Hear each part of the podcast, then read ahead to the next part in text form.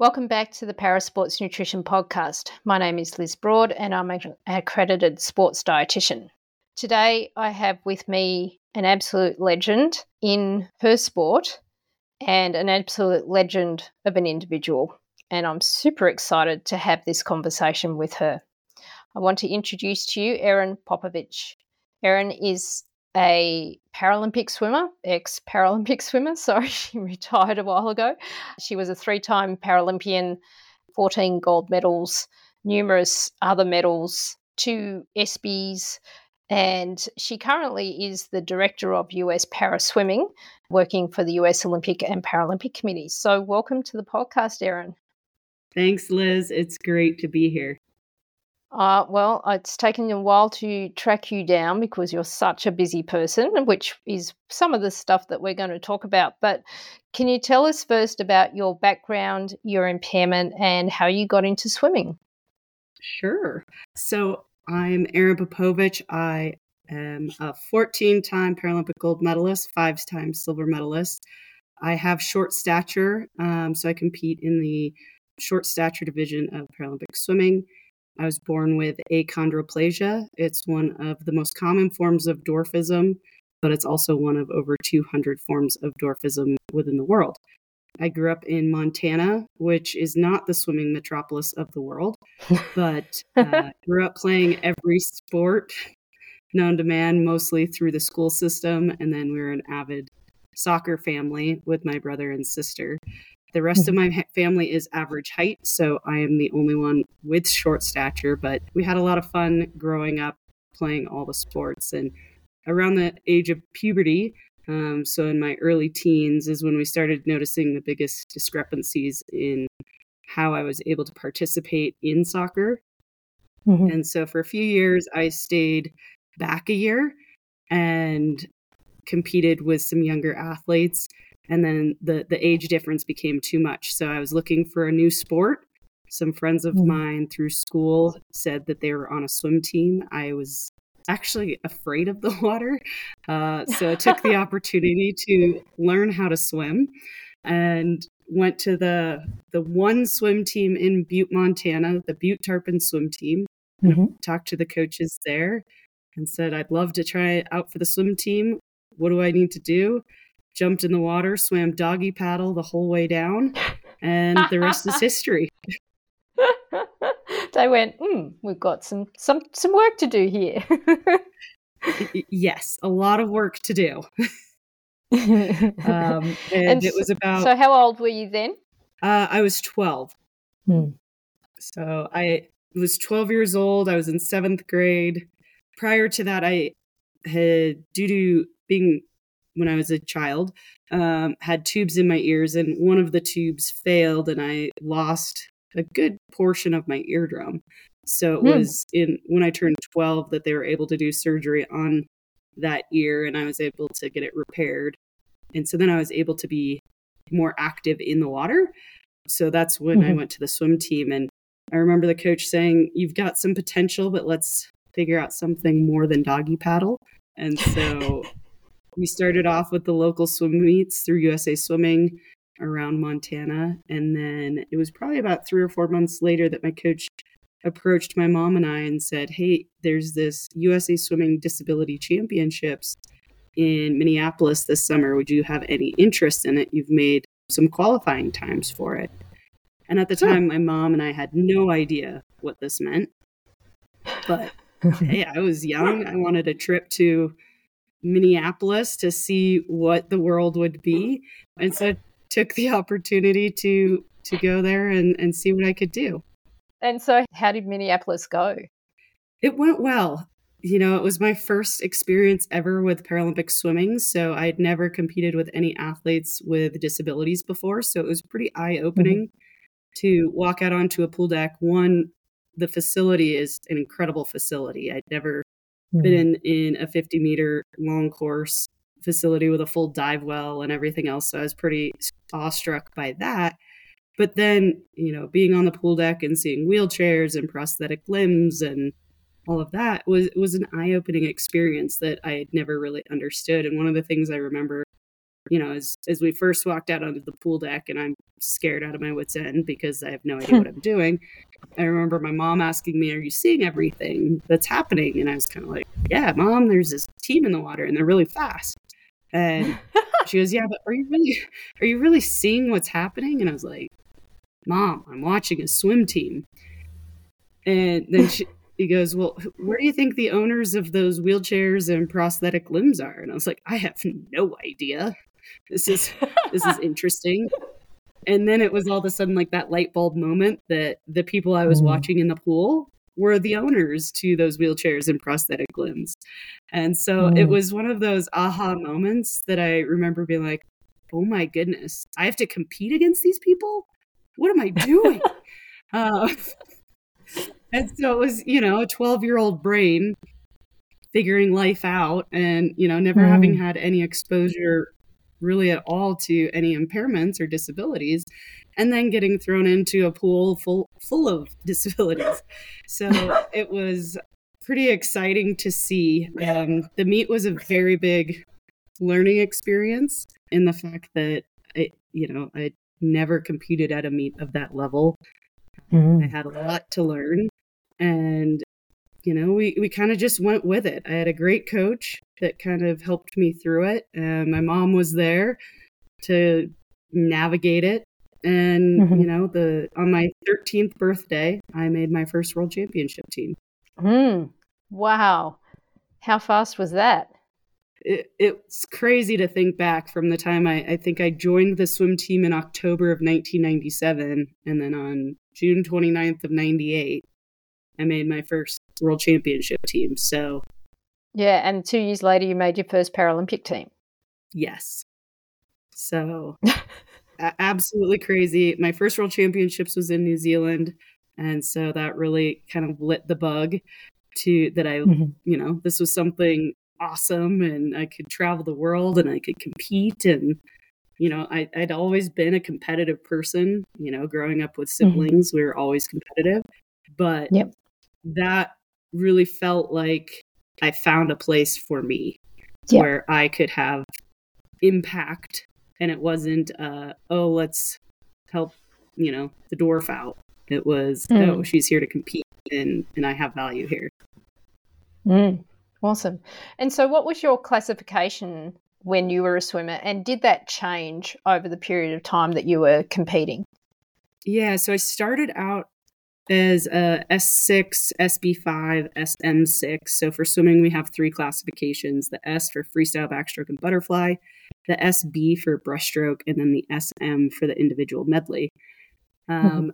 Throughout my 12 years of competing, I had two other classification changes. So for short stature within Paralympic swimming, if you have achondroplasia, the main kind of requirement that they look at is your height. And so mm-hmm. when I was 12 or 13 years old, I was, and even after Sid, up until Sydney, I was under the 130 centimeter height requirement for females. And then after Sydney, I had my legs straightened because they were bowed. And so for medical and health reasons, I had surgery to straighten them. And that, mm-hmm. along with puberty and my awesome growth spurt of, you know, one or two centimeters, mm-hmm. put me over the height limit for the S6 mm. classification. And so I moved to the S7 classification. And so at that time, I was a 767. And then they changed the rule for breaststroke, and the dwarfs would be straight across. So 777 was my classification from 2002 to when I retired in 2010. Mm-hmm. Cool. And what was your favorite stroke and the one that you had the most success in? I really loved butterfly, at least as a sprint stroke. Um, mm-hmm. So in the beginning, I would say of my career, I really enjoyed it. I it, it kind of just meshed well, and I didn't have a lot of struggles with it. But then as time went on, I grew to enjoy more of the the 200 IM for the strategy, along with the the 400 free because there's mm-hmm. just more strategy and you could pace it out as opposed to the just get off the blocks and go. Hmm. And so you learn all of those strokes uh, in a relatively short period of time, going from doggy paddle to being able to do every stroke in the pool pretty much evenly well. Freestyle and butterfly were definitely my stronger points. Mm-hmm. Breaststroke took a lot more time to develop, and backstroke I still struggle to this day with. But um, yeah, the the freestyle and butterfly really came on pretty quick, which was was fun to see. And then I feel like breaststroke just has evolved over time and different. That I feel like is one that you can play a lot with technique and and really make some big changes that have big impact. Mm. And so your first games at age, what are we talking, 15? 15. Your first Paralympic game? Yeah. How was that? It was awesome. I was, I think, the second youngest athlete on the delegation for Team USA mm-hmm. in Sydney. And it was just so much fun. We'd watched the Olympics growing up and, you know, saw that on the world stage but to be there in person, I had the opportunity to walk in the opening ceremony in Sydney, and the short stature got awesome placement in that they were right behind the flag bearers walking in so that we could see of course. Ah, yeah. But it was so incredible to walk into a stadium of i think that sat 110000 people so nearly mm. three times the size of my hometown. And so to walk through the tunnel and, and it's this amazing feeling of being able to walk through a tunnel and you can start feeling the vibrations of, of the crowd and and the yelling mm. and the cheering and then be able to walk out into the stadium of that many people. You know yes i know we're in australia but it felt like we had all of the people cheering for team usa and so that was really an incredible experience and i'm so glad that i got to do that. And then i'd never ever competed on a stage like that. I think the the aquatic mm. center held I believe 18,000 people and to hear the roar of the crowd regardless of if it was a US swimmer or of course an Aussie was something that I'd never experienced before nor could I really put into words just how electrifying that was mm. and to swim in front of a crowd of that big was just wow, mind-blowing. So a little bit daunting, of course, at first walking out into the to the pool for your race and and you know mm. being 15 and trying to act and look and know what you're doing, but then you know using the adrenaline and the rush of emotion to get you know through the race. It was it was a lot of fun and an incredible mm. memory. Wow. And so you then competed in Athens and Beijing after that. How much did your training change in terms of the volume of training, the load of training over those over that period of time? Did the whole level of competition that you know the people that you were competing with did that get harder or was it something that actually built to a certain point in time and then dropped off once you became much more proficient and more efficient at your strokes? I think the biggest changes happened between 2000 and 2004. And in 2003, I had graduated high school and moved to Colorado State University in Fort Collins, Colorado.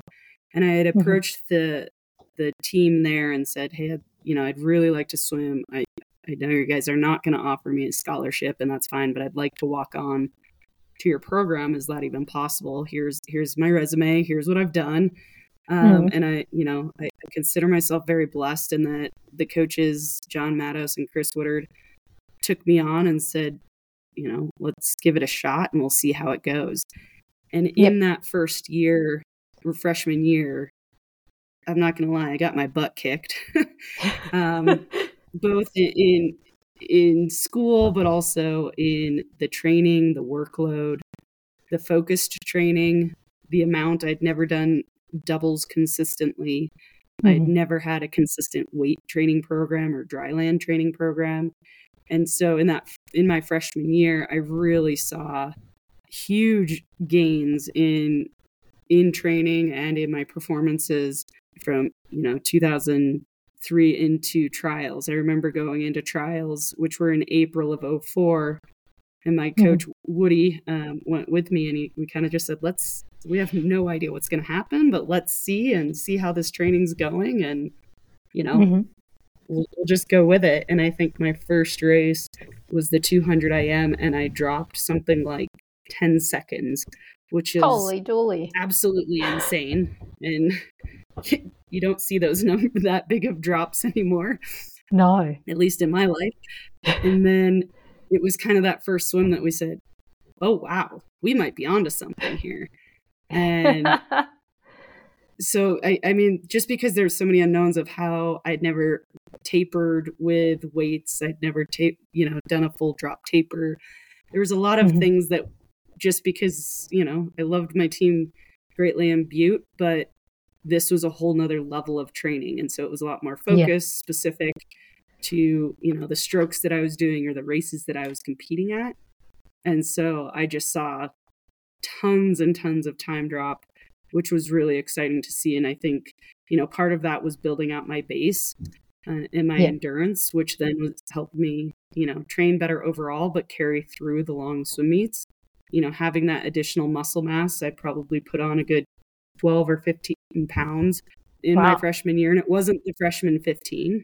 It was, mm, it was the actual it was muscle you know, mass. muscle mass and and it was really exciting to see, you know, because I think there was a lot of unknowns for me going into that year. Mm-hmm. And then seeing, you know, the 200 IM and then going into the next event and dropping time, it was like, okay, we're on to something good and we're doing the right thing. Mm. And so that was a huge bonus for me going into Athens. And obviously in Athens, I had an incredible, incredible meet going seven for seven gold medals. And mm. um, after Athens, I went back to CSU and continued to train. And, and I just, part of it, I think, was that the other girl, we just had a women's team there, but it was the other women that I was training with every day. We had, even though our goals were you know, slightly different in that theirs was conference championships or NC2As. Mm-hmm. Mine were, you know, world championship or Paralympic games. And yep. so I was able to use their energy to motivate myself. And then, you know, they even said that I helped them out too. So it was really fun because I, I felt like mentally we we're we were at the same level as well, which was really yeah. exciting. And we could push each other, and I could get a lot more in training from them. Um, and yeah. so that's where I stayed for the rest of my career was at CSU. Uh huh. And were you the only para athlete there? Yes. So all of your career, you were effectively the only para swimmer in the swim group that you were involved in. Yeah, there was sometimes like in, in the summer of 04, I came down to the Colorado Springs Olympic and Paralympic Training Center and mm-hmm. trained mm-hmm. the summer with a group of other athletes that had made the Paralympic team. And then being as close as I was to Colorado Springs, I was about two hours north of here. I did periodically come down and train with the resident group here based off of, mm-hmm. you know, if the the collegiate team had conference or other championship meets that they were attending. And mm-hmm. so, you know, there was some periods of time where where it did change, but for the most part I was with other able-bodied swimmers. Mm. And through that 04 period of time when, or 03, 04, when you had that big increase in your training, did you have any issues with injury? Because sometimes, you know, when you do a large increase in, in training load, frequency, volume, one of the risks is, is that of injury if it's not managed well. Did you have any issues with injury? I was very fortunate in that I did not have any injuries. Prior mm. to going or moving to CSU, I did have quite a bit of tendonitis, bicep tendonitis, shoulder tendonitis, some what I would call minor overuse shoulder injuries. And yep what we pretty much determined is that it was due to the imbalance in musculoskeletal structure that I had created mm. due to the lack of weightlifting and other training to help balance out my body. Um, yep. So I, I found that through that, I mean, don't get me wrong. Yes, there were some injuries. Yes, there were some this and that. But in terms of sustained injuries, I didn't have any, which was mm. awesome. Yeah, sounds like you were really well managed. What about from a nutrition perspective? Was that something that you were aware of much, that you got much education about in those early days, or at what point did that start to happen? In all honesty, I I was a typical college student. Uh, I mean, even before that, when I was in high school and living at home, thankfully, I had a great family that we, we didn't have crazy meals, but I ate a lot of spaghetti. That was my go-to. I, I, would say, and, I my mom would back me up on this, that I had a pretty balanced diet in terms of getting mm-hmm. lots of vegetables and, and different nutrition. In the same aspect, I did not have any nutrition education other than, you know, you should eat a, you should carbo load before a big meat and you should eat lots of spaghetti and, you know, all of that. So I, I really didn't have a lot of education on that. I kind of went with what my body craved or needed or felt like. Mm-hmm. Um, for me, that was a lot of spaghetti and, and not, fancy mm-hmm. spaghetti, but but pretty pretty plain meat sauce and, and noodles. Mm-hmm. Throughout college, you know, I did my best of cooking, but it really wasn't until almost going into 2008 or towards the end of my career where we started to get some information presented to us as athletes and national team athletes where it was more directed as to here's mm. where we should be eating or here's where we should be looking at and it's not just all about eating bowls of spaghetti. Damn it. what was the highlight, do you think, of your career as a swimmer? Ooh, that's a tough one. I'm gonna. I, I kind of have two, and mm-hmm. one would be obviously the Athens Games, and that you know competing in seven events, winning seven gold medals. There's a few world records thrown into there you know, the highlight there was the final night winning the seventh gold medal on the relay with my teammates and mm. being hmm. able to close out that game, you know, standing atop the podium with my three other teammates was still one of the best memories of my life. Just one, and how much change had gone into that year, how much work had gone in, but also the, you know, the payoffs and the rewards. And that's where I, I saw it all come to fruition. I think mm. the other highlight was more towards the end of my career, and that when I ended swimming, I felt like I had given it everything that I could possibly give. Mm. And I mm. felt like I had nothing left to give. Yeah. Part of that was that others were coming in and the you know, yes, I was getting beat and and that was to- well, defeating, but it was also exciting to see because you know, I had two other competitors within my classification that were beating me now. So I knew that mm. the, you know, the pipeline within our classification was deep and now it was time to move on to new adventures. And so being able to see it from when I first started and being, you know, bright eyed and oogling at everything that was happening to then being able to take a more worldly view of everything that one I had accomplished, but also how much the sport had progressed and where I yeah. was moving on from it was was definitely a highlight. Hmm. And it's a great segue because the next series of questions that I wanted to ask is is about that transition, you know, transitioning from being an athlete.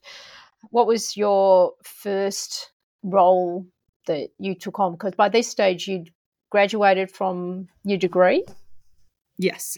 So when I yep. I graduated in fall of 2007 going into Beijing. Mm-hmm. So I I took the year to just focus solely on Beijing and then after Beijing was done, I definitely had that moment of am I ready to retire or do I want to keep competing? I have no idea what I'm doing with my life.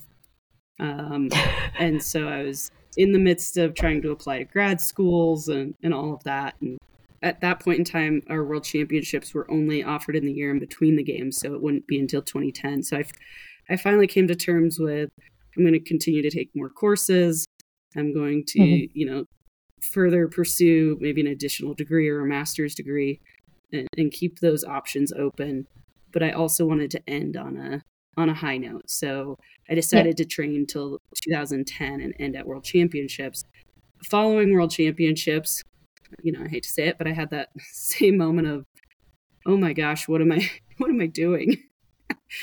um, I was, I was mentally, very mentally done with swimming and physically done with swimming. Yeah. But the plans that I had kind of in place fell through. And so it was time to pivot. And so I got home from World Championships, had to move out of my apartment that week. And mm. due to some life changes, decided, you know what? Why don't I move home for a little bit? And so mm. I drove home to Montana and worked out of my dad's office.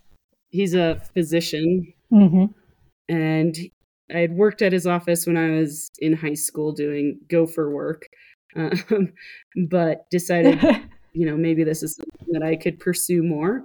And so I helped him run his the drug studies that he did and some medical records and charting and all of that stuff and mm-hmm. you know in that time grateful to kind of have that place to go home live at home for a while try and figure life out and in that year i also figured out that i don't want to live at home for the rest of my life and i don't want to work in you know a medical office doing billing and you know some drug studies and, and other stuff so um, mm-hmm.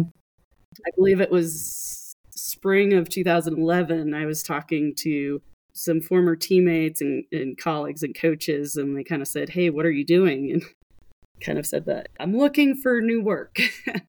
and so that work got around and, and Julie Dussliere reached out saying, Hey, I, we have a, a position that's opening at the USOC at that time, now USOPC. Would yep. you be interested? It's a classification coordinator role. Um, mm. And so I, I honestly took it as a this this will get me out of living with mom and dad and into a, a new working world and I'll see and give it a shot. So so I kind of transition and then here I am 12 and a half years later and still with the organization. My roles have switched around a bit, but yeah, we'll we'll cover that, but I'm really interested in terms of going from being a recently retired athlete who had experienced classification in a very specific paradigm in terms of your impairment and your sport to managing classification for US Paralympics and having to understand how classification worked across a wide range of sports and in an in an environment where there were you know classification itself was still young and growing as a as a discipline or as a as an aspect of parasport, wasn't it? Yeah, it was it was a very eye-opening experience starting off in classification. You know, I, would be naive to say that class this para swimming classification system is an incredibly complex system, and so I, I felt mm. like I had a good understanding of classification within swimming. However, you know, we have 26 sports across parasports. And so mm. I I remember my first task was to locate all of the classification manuals for every international federation, figure out the the rules and regulations, figure out where their master lists were, figure out the basic what should be the backbone of each sports classification system. And in the first week I could only find, you know, maybe a handful of those on on the internet. And so mm. that started me reaching out to the international federation saying, you know, can I get a copy of your classification manual? Can I get, where's your master list? And I got, you know, for the most part, you know, sometimes they'd say, oh, it's, you know, on this website or it's located here, which for a lot of them, they were not readily available um, mm. or you had to really dig through their websites to find them. But there was also some of, no, we don't publish our, our classification manuals or we don't publish any classification information. And so we cannot give that to you. And that wow. was pretty eye opening because you go, how is how are athletes supposed to be able to understand what is what they're being evaluated on or how I can compare this athlete to that athlete or what the system is if there's no information out there for for the public or for people to know. It felt like mm. it's if you're in the system, you know the system, but if you're not in the system, then you, then you don't you, you can't find out the information that you need. Right, and, and we all know that when the information is not readily available, then or transparent, then that starts raising a lot of questions of, mm. well, how is this done, or what does this mean? And so the other part was that, you know, I had to, with the the class IPC classification code had recently been signed into effect. And so part of that mandated that all of that information be public knowledge. But it mm-hmm. also said that the, you know, each NPC is responsible for developing their roles, responsibilities, policies, and procedures nationally. And so that was another one of my big tasks early on was to develop that for each sport. And some of our sports within the US are integrated within the Olympic counterpart. Um, mm. Others are standalone. And then we have others that are under the USOPC umbrella. So we, we kind of took it as a project of, of starting or providing a template. Um, some sports said, "Yep, you guys develop it. We'll we'll add it in and and go from there." Others, you know, had their own systems, and so that was really the first time that the IPC had dictated that no, all of the sports need to kind of fall in line with policies and procedures and and have more or less their ducks in a row so that mm-hmm. you know it's not apples and oranges amongst all the sports for simple policies and procedures. And that was a big undertaking because for a long mm. time parasport had been run by people who truly loved the sport and were in it for you know the good nature but they had run it for 20 years, right? And so now we're yeah. trying to move it into the next level and the next generations and and with that came a lot of work to get those sports to that level. Yeah. Wow. So it was the inundation of fire it sounds like for you. yes, uh, you know, drinking from a fire hose, right? and so do you think that there's and I mean, you know, classification is a is a hot topic to talk about at the best of times, but you've probably seen over that period of time now quite a lot of change in terms of the progression of of classification, the tightening of the regulations and and shifts and changes. Do you feel like there's still a ways to go with that or do you feel like it's actually starting to come really together now? Oh, that's a loaded question, Liz. you can pass on it. I can always take that question out. I think with any system, eh, there's always a continual evolution of the system that needs to happen because mm-hmm. uh, classification, impairments, medicine, natural disasters, all, all of these things play an effect into the impairments that we see within the Paralympic Games. And so, mm-hmm. with that said, I think the the evolution of sport, the evolution of of life, really, will continue to impact how the classification systems continue to move. And so, mm-hmm. it, it's an ever evolving process. I think there's been a lot of positive change within the classification system. One, in that the information is a lot more readily available classification yep. manuals and information and, and they're trying to destigmatize what classification is so that the greater public along with you know its membership understand what classification is and what the different impairments are. They're putting a lot more research behind it. So it's not just these athletes look similar so we're going to group them together but it's more research backed or evidence based back so that mm-hmm. there's you know data behind why we're making changes and why we're seeing shifts in in classifications you know and the other part is is that medicine is continually advancing so impairments or you know we have unfortunately accidents and injuries happen in life mm. and what could have been a life altering injury even 10 years ago or 20 years ago is now through the advancements in medicine able to be you know modified or repaired at a quicker pace which then eliminates the risk of permanent injury or increased injuries. And so, mm-hmm. you know, we're, we're seeing changes in that and what athletes can do and come back from.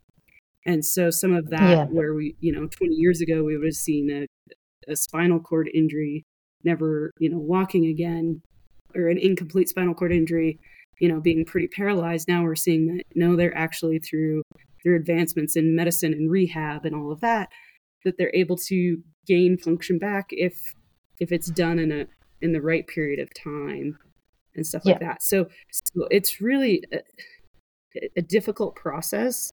Mm. There's a lot of work being done behind it though to try and get it as as accurate as possible, but it will always be a difficult yeah a difficult and there'll always be a yeah there'll always be a range as well like you can't i mean if you look at swimming there's what 14 different classes in swimming 14, yeah and so there's by nature of that there still has to be a, a, a range within each class where you may find an individual within that class who's at the top of the range and you might find another one that's at the bottom of the range. And yes, there may seem to be some discrepancy in their capability, but you have to make some cut-offs at some point because it's not like you can have there's already enough races and enough events and and enough complexity in it that you can't have a hundred different classifications in a sport like swimming, for example. Exactly. And you know, the classification systems in a way are the same as how we would look at a weight class within weightlifting or mm-hmm. boxing mm-hmm. or you know, even age groups within youth sports of there mm-hmm. are athletes that are younger or older at the bottom of the weight class or at the top of a weight class that they're going to be disadvantaged and, and advantaged and and just like on our olympic counterpart side not everybody makes it to the top of sport or makes it mm. to the Olympic Games. Same with Paralympics, is that not everybody makes it to the Paralympic Games just because you have a disability, but it really is the elite of the elite. Yeah, and that doesn't mean that there's not opportunities for those individuals to be able to compete in sport and to participate in sport. In fact, how much have you seen that change, particularly in the US over the since the late 90s, where you hadn't really heard as a youngster of, of para sport to this day and age, how much of a shift and change have you seen in the general population in terms of their understanding of what para sport is and and how much more available are opportunities for individuals with an impairment to participate in sport? In my opinion, it's changed dramatically. When I was a youngster, mm-hmm. I had no idea that there were the Paralympic Games, and I got involved right after we had hosted the 1996 Paralympic Games in Atlanta. Um, it was something that I had never heard about here in the United States, and by good luck, I was able to get involved and you know met the right people who you know pushed me and you know to get involved and and kind of take it and see where it could go. You know, I never remember seeing anybody with a disability on TV or or mm. really featured in commercials or, or let alone competing on collegiate teams. And now we have a, a ton of different adaptive sports teams in all on pretty much every city within the U.S. Um, mm-hmm. The major inter, or the you know the big cities have multiple teams, which is incredibly exciting to see. We have athletes that are able to get Division One scholarships and mm. D1 and D1, D2, and D3 and participate at the collegiate level. We have athletes being featured on major marketing campaigns and in Super Bowl commercials and in mainstream mm. media. And and so the benefit of that is when you see people that look like you or have a same similar impairment that you say, "Wow, I look like that," or "I could do that." And so getting it more into the the public, number one, destigmatizes what a disability is and that we're not, in fact, as limited as what everything says we should be, but also what can we accomplish and what are the opportunities out there. And so through that, we've seen a large uptick in the number of athletes and the, the number of people that are going, hey, I, I saw that we have an event in our area and mm. I have an, a, an impairment. So I want to get more involved. And how do I do this? And so it's been really beneficial too to be able to say, hey, there's these local clubs in your area for, you know, various sports or here's there's local swim teams in your area and you can join a swim team and you know there's no mm. need for a specific disability swim team it's go enjoy and, and be with your peers and so that's mm. really helped a lot in in the promotion and obviously we've got la coming up in five short years or four and a half short years. Um, and so, you know, one of the benefits with that is that I, I hope we'll continue to see an increase in the public awareness of mm-hmm. what an athlete is, and that an athlete comes in all different shapes You know, you, you, look at an Olympic weightlifter and an Olympic gymnast, and those are two different body types. You look at para athletes, and you have, you know, swimmers and track and field athletes and, and wheelchair basketball players, and everybody looks different. But it it doesn't mean that you're not capable of of participating and reaching different levels of that sport. So it's been mm. really exciting to see the shift. Of course, it's never as fast as what we want it to be. Yeah. But we can see the positive change that's happening. Yeah. And as director of para swimming in the US, are you seeing the other side of that in that the number of athletes you have on a team is is that larger than it used to be when you were a competitor? Are there more people coming through that pipeline and and creating a lot of pressure, upward pressure in terms of the whole level of performance is increasing simply because there's more people who are getting better and better at what they do? Definitely. We're definitely seeing an increase in the number of athletes that are participating specifically with in swimming. The great mm-hmm. thing with swimming is that there's pretty much a, a, swim club almost in every community within the US, as long as there's a pool. Yep. And so, one thing that we promote is, is getting involved with your local swim team so that you can get the base of what the sport is, right?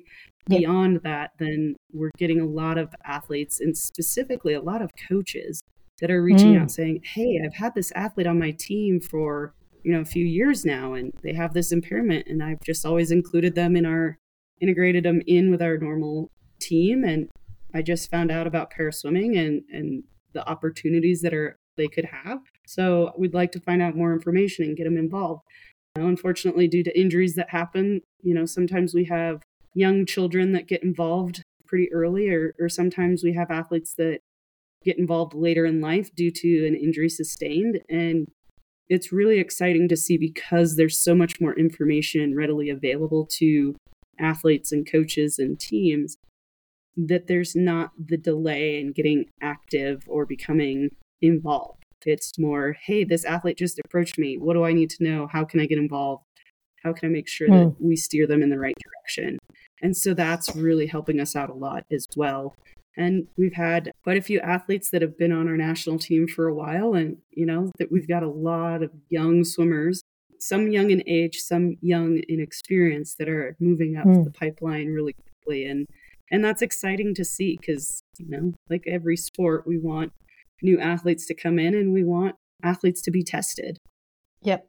And you talked about the coaches just then in terms of like when you started and and particularly when you transitioned to the university setting being the only athlete with an in- impairment how many coaches do you think at that stage really had had much exposure to parasport compared to and now how many like when you're trying to choose a, a team of staff to go with a team do you have a lot more options available to you now we definitely do.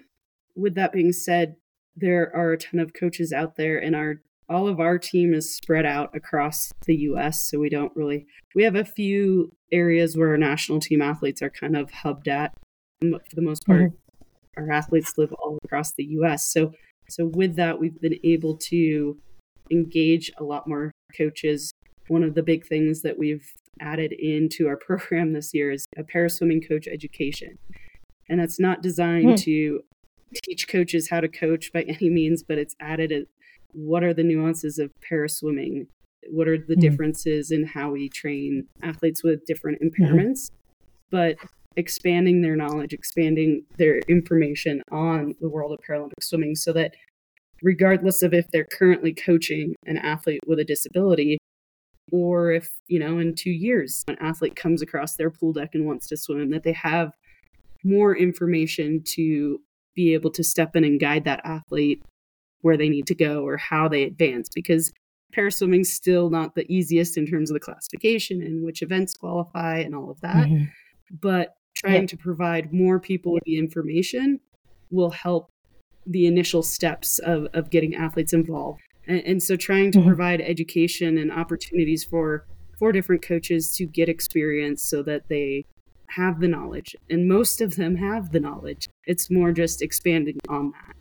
Yep. And what do you see happening from a, you know, this is a para sports nutrition podcast. So, you know, from a service provision, do you have athletes who seem to be able to access sports nutrition, sports psychology, any of those support services? Is, is that something that seems to be also increasing throughout the US in your experience?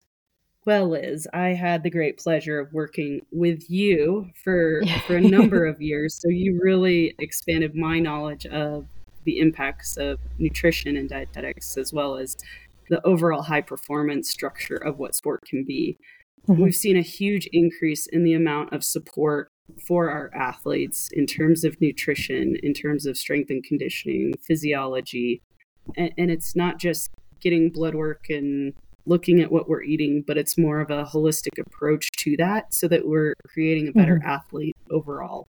And so we've been able to partner with our dietitians not only on education, but really identifying and getting more in depth with individual athletes to identify early on if there are any imbalances uh, in nutrition or mm-hmm. areas that we may not be aware of because well let's be honest a lot of our athletes have sustained either pretty significant injuries or have disabilities where we've had to overcome a lot through life or we've just managed mm.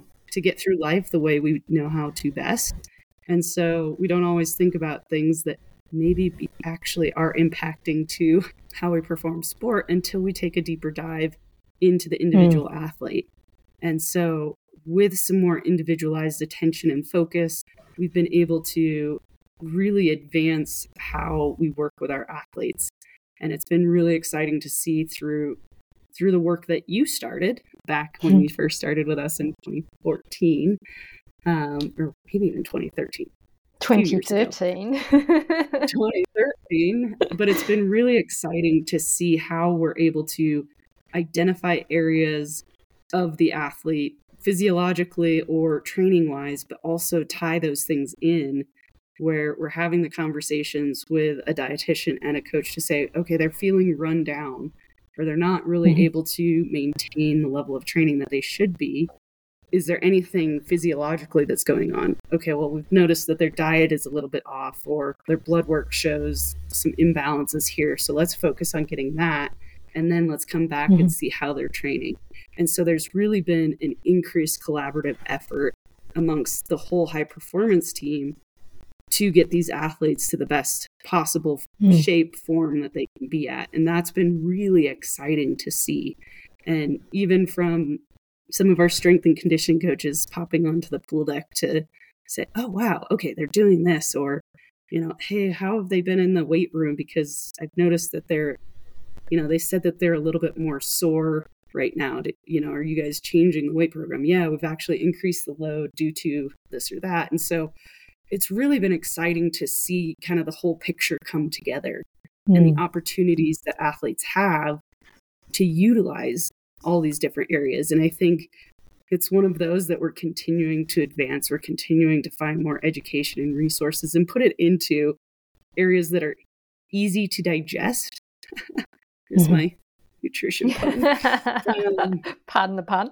but, but easy at easy at all levels, right? Because you know some yep. some athletes are very keen and very detailed as to how many carbs and how much protein and all of those areas that they ingest within a day.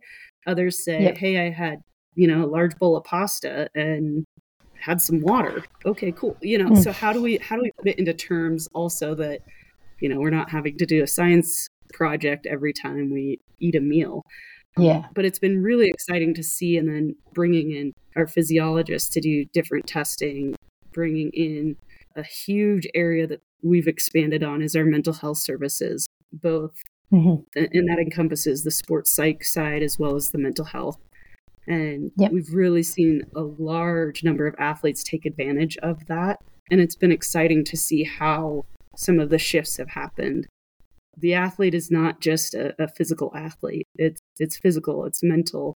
Everything plays into their athletic performance. And so I feel like we're getting to a better point of creating a holistic athlete and focusing on the well-being of the athlete mm. while also of course focusing on performance too. Yeah performance is always the backbone but yeah the athlete is more than just what you see in the pool on race day. Exactly. You know, yeah. and when we have all of the pieces to come together then the performance naturally happens and that's when it's yeah.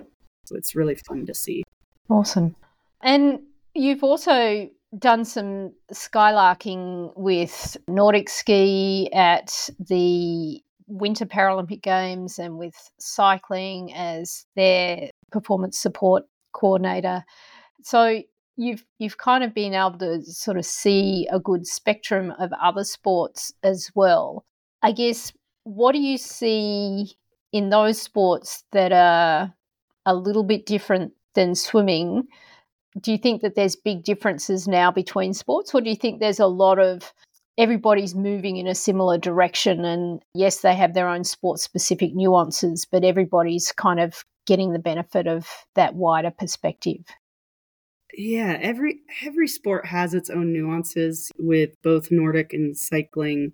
They're a lot more endurance based sports and, and not to say that swimming isn't, but in terms of how we compete, there, mm-hmm. There's a lot of other factors that those sports have to take into account that can impact athletic performance, such as environmental factors.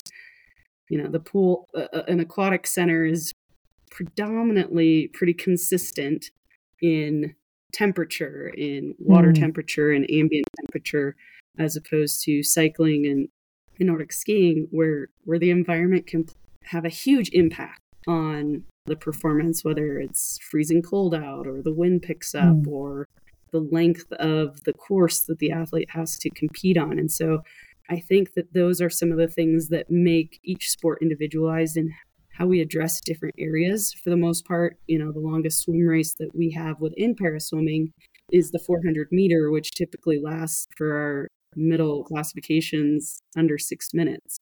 Um, hmm. And so trying to figure out how we can best optimize that performance, but also, while we may be in a pool, external stimuli is often a lot bigger because we're in an enclosed area. So the noise is a lot higher. The the hmm. temperature can get quite warm, but also we have a 10 day competition at the Paralympic Games.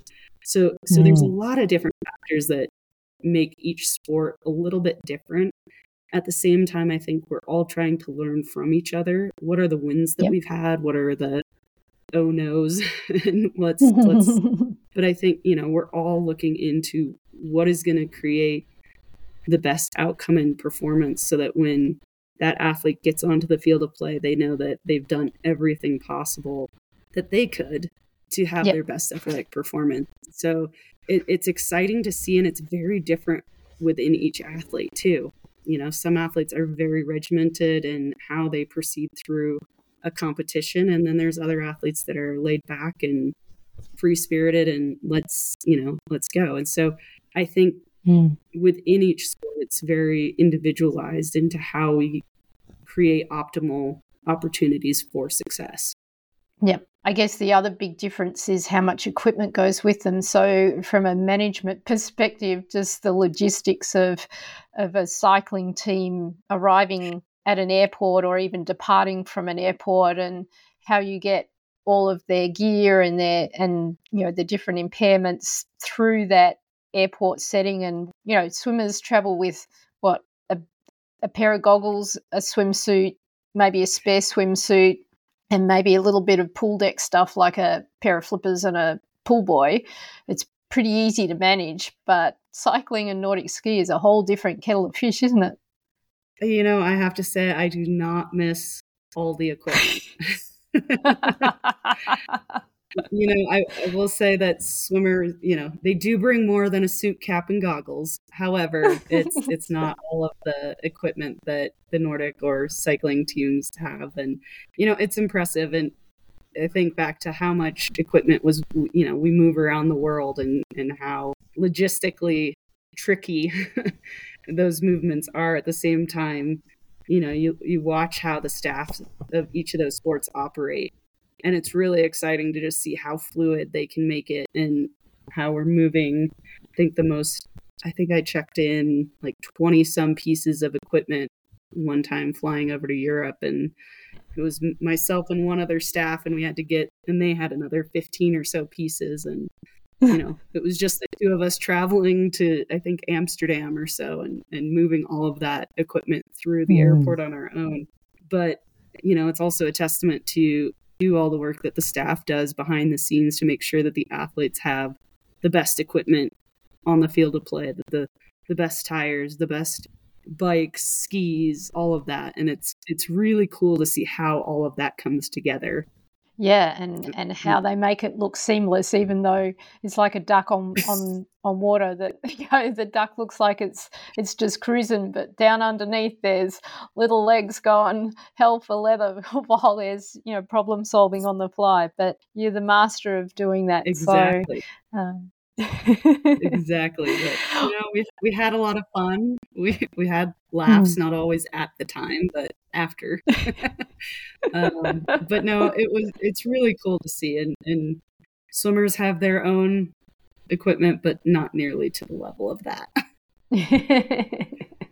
well, my lovely Poe, we have taken up a lot of your time, and I'm aware that you're a very busy lady. So I'm going to let us finish off with just a couple of final questions. This one might be a bit of a tricky one, but what do you see as the future for Paralympic sport? What do you see coming up in the in the next 10 years? Man, you're full of the loaded questions. I think we're going to be begin to see worldwide not only the acceptance but the equality of parasport to the Olympic sport.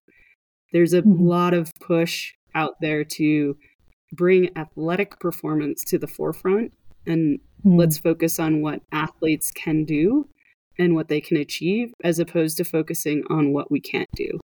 And so yeah. with that, I think Paris next year has an incredible opportunity to bring parasport to the to the main stage as well as I'm really excited for the opportunity that LA will have in 2028 because it's within the US. And we've seen mm. an increased trend post games and even in the lead up to a Paralympic Games of disability awareness, inclusion, opportunities for advancement. That's not only in the world of sports, but it's in the workplace, in how we view mm. others with disabilities.